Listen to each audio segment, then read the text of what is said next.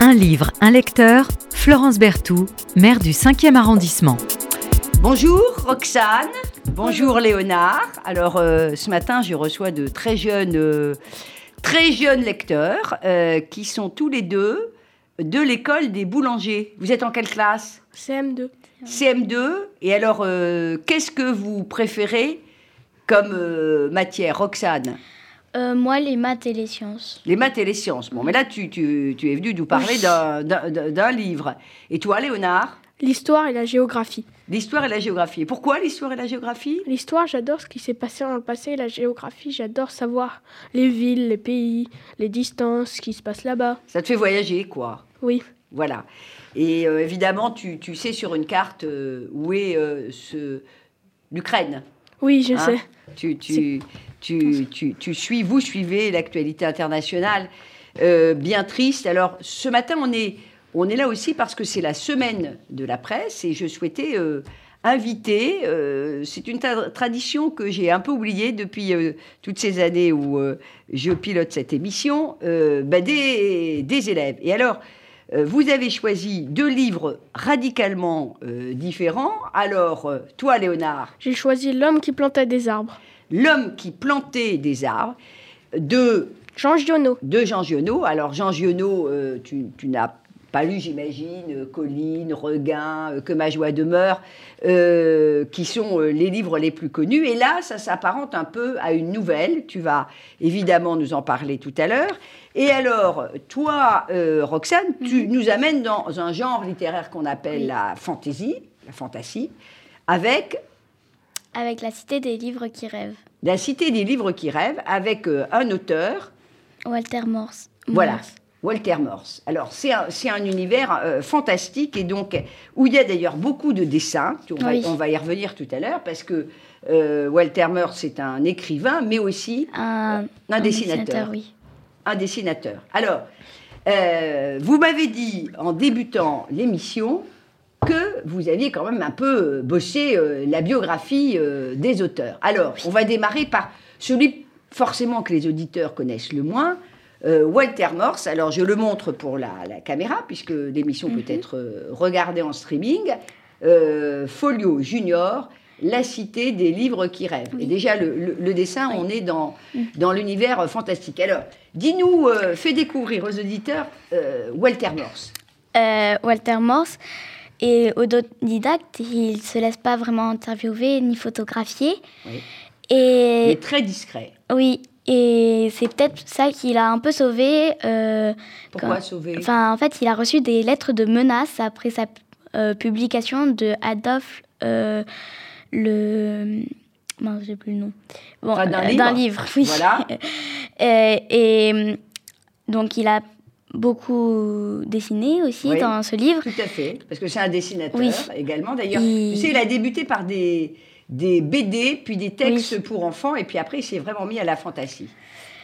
Et oui, il a aussi fait des livres pour adultes, je pense. Euh, Enfin, je pense qu'ils sont pour adultes. Mais c'est surtout pour enfants. Oui, aussi. Bah, Il a fait le livres capitaine, pour euh, je ne sais pas si tu as lu le capitaine ours bleu. Je je l'ai pas lu, Voilà. mais je savais qu'il avait Tu sais qu'il est très connu parce que ça a été adapté à la télévision, tout simplement. Et donc, c'est un univers C'est un univers fantastique. magique.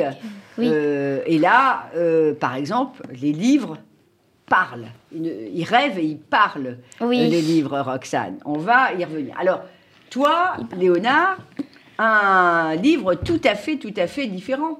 Jean Giono. Alors, dis-nous quelques mots euh, sur Jean Giono, parce que l'un, l'une et l'autre, vous avez pris des auteurs qui sont un peu des auteurs hors normes. Et Oui. le point commun de ces auteurs, vous savez ce que c'est? Euh, non. eh ben, c'est d'aimer justement la discrétion, d'être en, en dehors des écoles, enfin des courants, euh, en, en dehors des, des cercles littéraires euh, très fermés. Alors, Jean Giono, Jean Giono, je crois qu'il est né le 30 mars 1895 à Manosque. ouais, à Manosque, Pendant la Première Guerre mondiale, il travaillait comme soldat ou artilleur.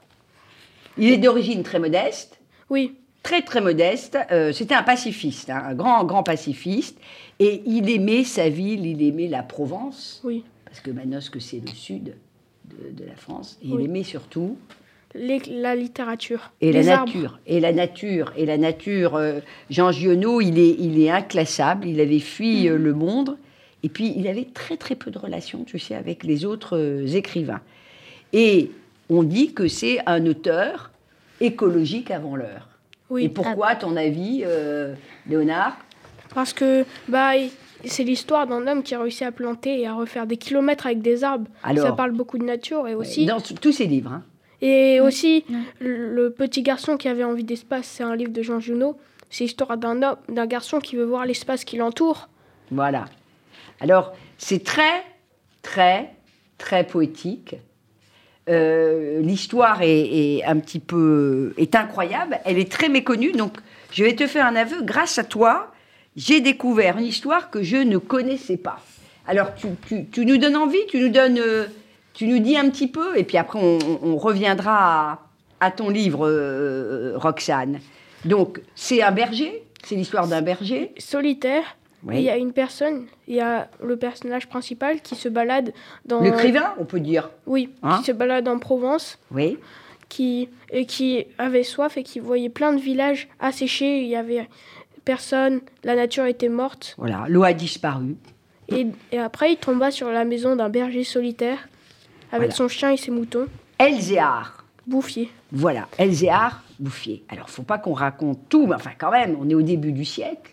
Oui, Et si vous allez avec euh, vos parents, des amis euh, dans le sud de, de la France, euh, ben, tous- ces arrière-pays, il y a beaucoup de villages qui ont été totalement euh, reboisés et reboisés aussi. hein, et où maintenant les maisons valent d'ailleurs très cher dans cet arrière-pays. Et alors, qu'est-ce qu'il voit Il voit le berger qui est en train de trier des glands.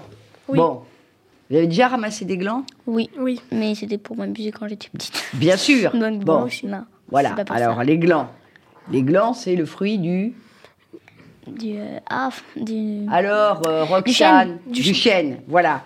voilà. J'ai un. euh, j'ai, euh, je connais quelqu'un qui, quand il était petit, il disait c'est le glagnanier. Non, c'est le chêne. Donc, et il a. Et en trois ans, il va replanter 100 000 Arbre. Voilà. Et il- il- 100 000 pousses d'arbres euh, qui vont euh, grandir. Et, Pas euh, que des chaînes d'ailleurs. bien sûr, qui vont devenir des chaînes. Et après la Première Guerre mondiale, ben, le narrateur, donc euh, Jean Genot, Oui. il revient. Et alors, qu'est-ce qu'il voit? Il voit des arbres. Incroyable. Oui, Il en voit partout. C'est un véritable miracle. bah oui. C'est un véritable miracle. Et, et qu'est-ce que ça veut dire alors? Parce que c'est quand même incroyable. Un homme qui va replanter euh, 100 000 arbres. Ça veut dire bah, que les hommes ont des énormes potentiels, comme Jean Exactement. Giono, Exactement. Et, que, euh, et que surtout, il faut respecter. euh, la nature. Il faut respecter, euh, il faut respecter euh, euh, la nature. Et, euh, et tu sais que ça a été le début d'une histoire où après, l'État a mis de l'argent euh, pour protéger, Oui, la nature. Pour protéger la nature. Euh, donc euh, l'État, euh, ben, il a, il- qui, qui- qui délaissait euh, cette, euh, cette région, il s'est mis tout d'un coup à, à protéger ça. Et entre-temps, tu sais ce qu'il est devenu, le, le berger, après la Première Guerre mondiale? Tu te Après- souviens plus euh? Je crois qu'il continue à planter des arbres, je crois. Souviens-toi, il fait autre chose. Il va faire autre chose, cher Léonard. Il va devenir apiculteur. Ah oui, Tu sais ce que c'est, apiculteur? C'est comme une, un agriculteur un peu. Oui, mais qui va s'occuper de, de quoi, l'apiculteur? Des abeilles, non? Eh bien voilà, Oui, des, abeilles. des abeilles, euh, des abeilles, Léonard. L'apiculteur, c'est celui qui s'occupe des abeilles. Et tu sais pourquoi c'est très important euh, Parce que les abeilles font les s'occupent des fleurs Oui. et font du pollen, du miel.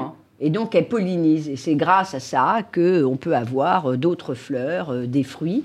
Même Et c'est pour ça qu'il faut défendre euh, les abeilles. C'est pas, c'est parce qu'elles sont totalement indispensables à l'équilibre, à l'équilibre de la nature. Donc, tu as lu d'autres Giono Euh, J'ai lu Le petit garçon qui avait envie Oui. d'espace. Ça a été écrit par Jean Giono et illustré par François Place. C'est à peu près le même genre d'histoire. C'est à peu près le même genre d'histoire.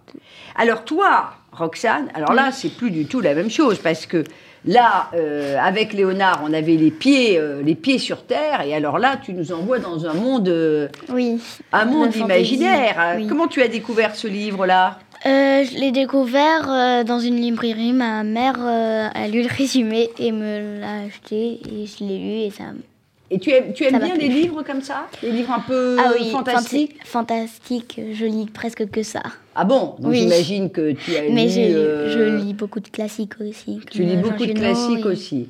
Oui. Bon. Alors, pour donner envie, parce que tu sais que cette émission, qui va encore une fois clôturer euh, une semaine qui s'appelait la semaine de la presse, Mhm. elle est faite pour donner envie de lire à tous les publics. Oui. Alors, toi, donne-nous envie de lire La Cité des livres qui rêvent. Parce que La Cité des livres qui rêvent, c'est très beau, hein, mais euh, il y a C'est quand même très pas long mal de pages. hein. Oui. Euh, alors, euh, bon, Léonard, c'est un petit livre. Moi, je l'ai acheté, tu vois, Léonard, chez Gallimard. Euh, c'est un tout petit livre, très joli. Euh, je conseille d'ailleurs aux parents de le lire aux enfants, 33 pages. Donc ça, ça c'est une soirée, ça se fait. Mais alors, euh, Euh, moi, c'est 53. Je- moi, c'est 53 pages. oui, mais crois. parce que toi, tu as une très jolie version, euh, Léonard, que moi je n'ai pas, qui est euh, folio cadet. Et toi, tu as des merveilleuses illustrations. Oui. Et moi, je n'ai pas de, de jolies illustrations, donc tu as raison de, de montrer. Montre, tu vois, tu as la caméra ici, montre ton livre, non, montre la couverture, tu vois, fais comme ça.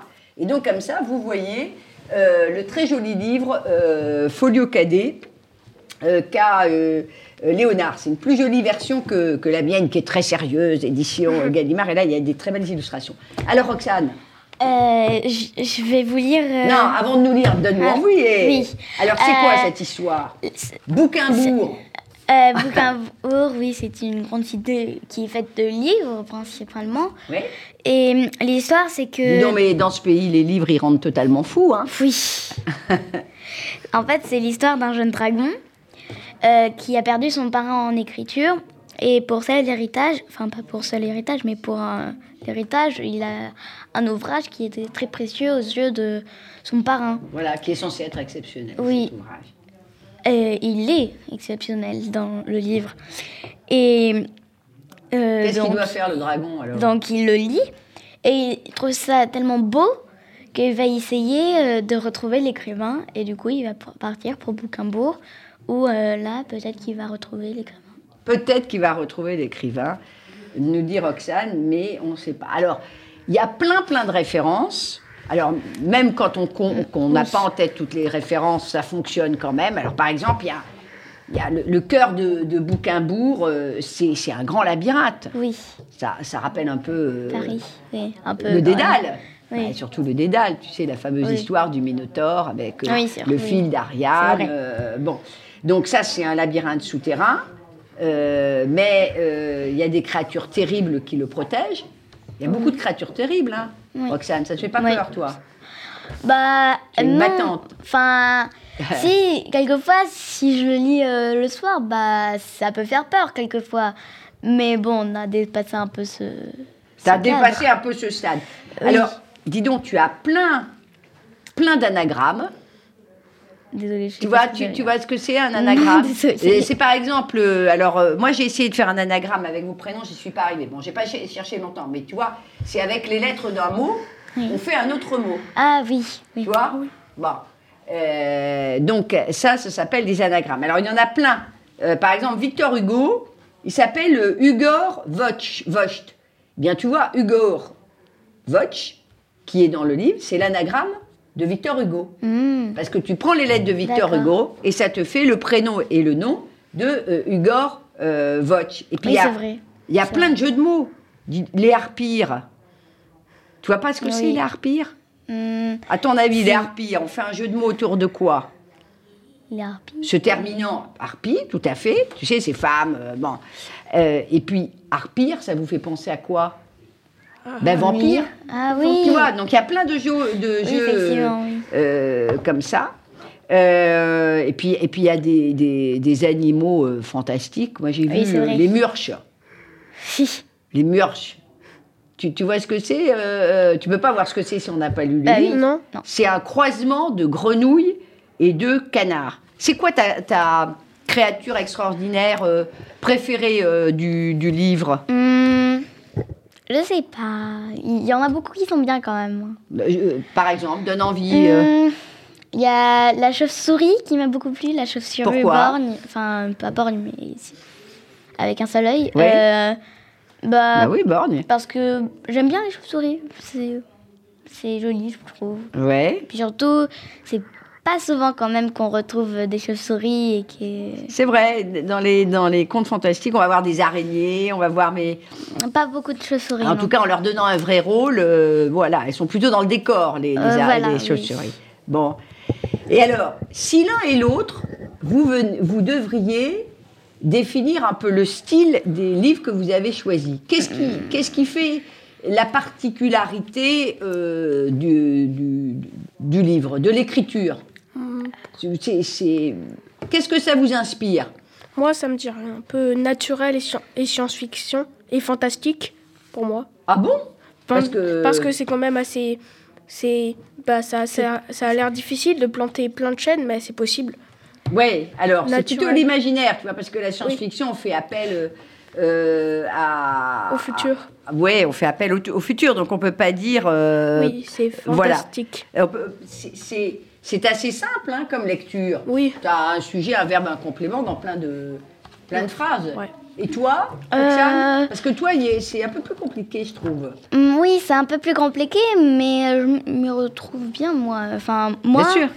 je trouve que c'est beaucoup fantastique quand même. Beaucoup très, fantastique, mais dans l'écriture. Et euh, Tu sais, moi j'ai trouvé que c'était un style très particulier. Tu as plein, plein d'énumérations sans fin. Des Mm. longues, des, des longues, longues énumérations. Ça t'a pas gêné, toi? Non, pas tellement. Tu, tu as trouvé ça sympathique. Mais non, c'est Oui, ce qui fait aussi la particularité, tu vois. Mais Oui. D'ailleurs, c'est tellement des énumérations qu'on a des pages comme Oui, ça. comme ça, oui. Voilà, alors on va pas le voir, mais on a l'impression que hein, Et ce sont des codes qui sont reproduits. Alors que non, c'est euh, vous êtes empoisonné, mais plein de fois. On est empoisonné plein de fois. Et ça, Roxane, elle aime quand on est empoisonné plein de non. Bon, allez, Roxane, lis-nous euh, lis-nous, euh, Un euh, extrait. un, petit extrait. Et puis Oui. après, Léonard va nous lire un extrait parce qu'on va voir que l'écriture, c'est ça qui est important aussi. Tu vois, l'écriture, les écritures, elles sont radicalement différentes. Donc peut-être qu'il ne faut pas les lire au même, euh, euh, Au moment de la journée. Oui, euh. Alors vas-y, Roxane. Euh, chaque mot est vraiment à sa place, me dis-je après avoir lu la première page. Non seulement chaque formule, mais chaque signe de ponctuation, chaque virgule. Même les espaces entre les mots semblaient d'une importance irrévocable.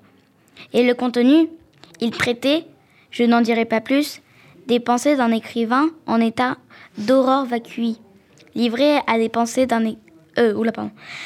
Livré à l'angoisse de la feuille blanche. Le complexe de l'écriture absolue l'avait paralysé.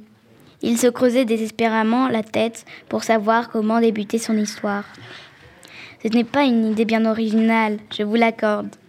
Combien de textes n'ont pas dépassé le récit de cette situation professionnelle, classique, qui vient presque du cliché?